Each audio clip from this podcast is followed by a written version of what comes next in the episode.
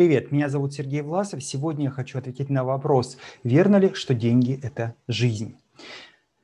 А, вот э, здесь очень крайние позиции могут столкнуться. С одной стороны, эту фразу легко можно воспринимать как метафору, потому что а, все, что мы получаем из социального взаимодействия, мы получаем в обмен на некую универсальную ценность. Деньги являются этой универсальной ценностью. Это такое топливо, которое помогает нам получать социальную энергию а, в форме а, необходимых нам продуктов деятельности окружающих нас людей. С другой стороны, а, зацикливаться на деньгах и сводить всю свою жизнь к представлению только как о необходимости, как о способе добывания денег, тоже неправильно. Любая из позиций здесь будет неверна. А, позиция отрицания денег, э, говорят, есть такая расхожая фраза, что а, деньги считают неважными те, кто никогда не сталкивался с их полным отсутствием, а, с проблемами и трудностями от безденежья.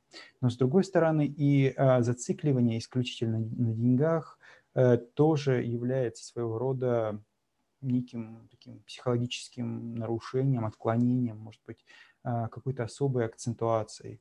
Поэтому оптимально здесь сочетание вот, э, вот этих вещей, понимание важности денег для своей жизни как ресурса, как одного из способов э, взаимодействия с окружающим миром, который является косвенным показателем твоей ценности, полезности, а, твоей умения, твоего умения оказывать влияние на социум, такого социального а, ресурса, социальной признательности, выражение социальной признательности для тебя.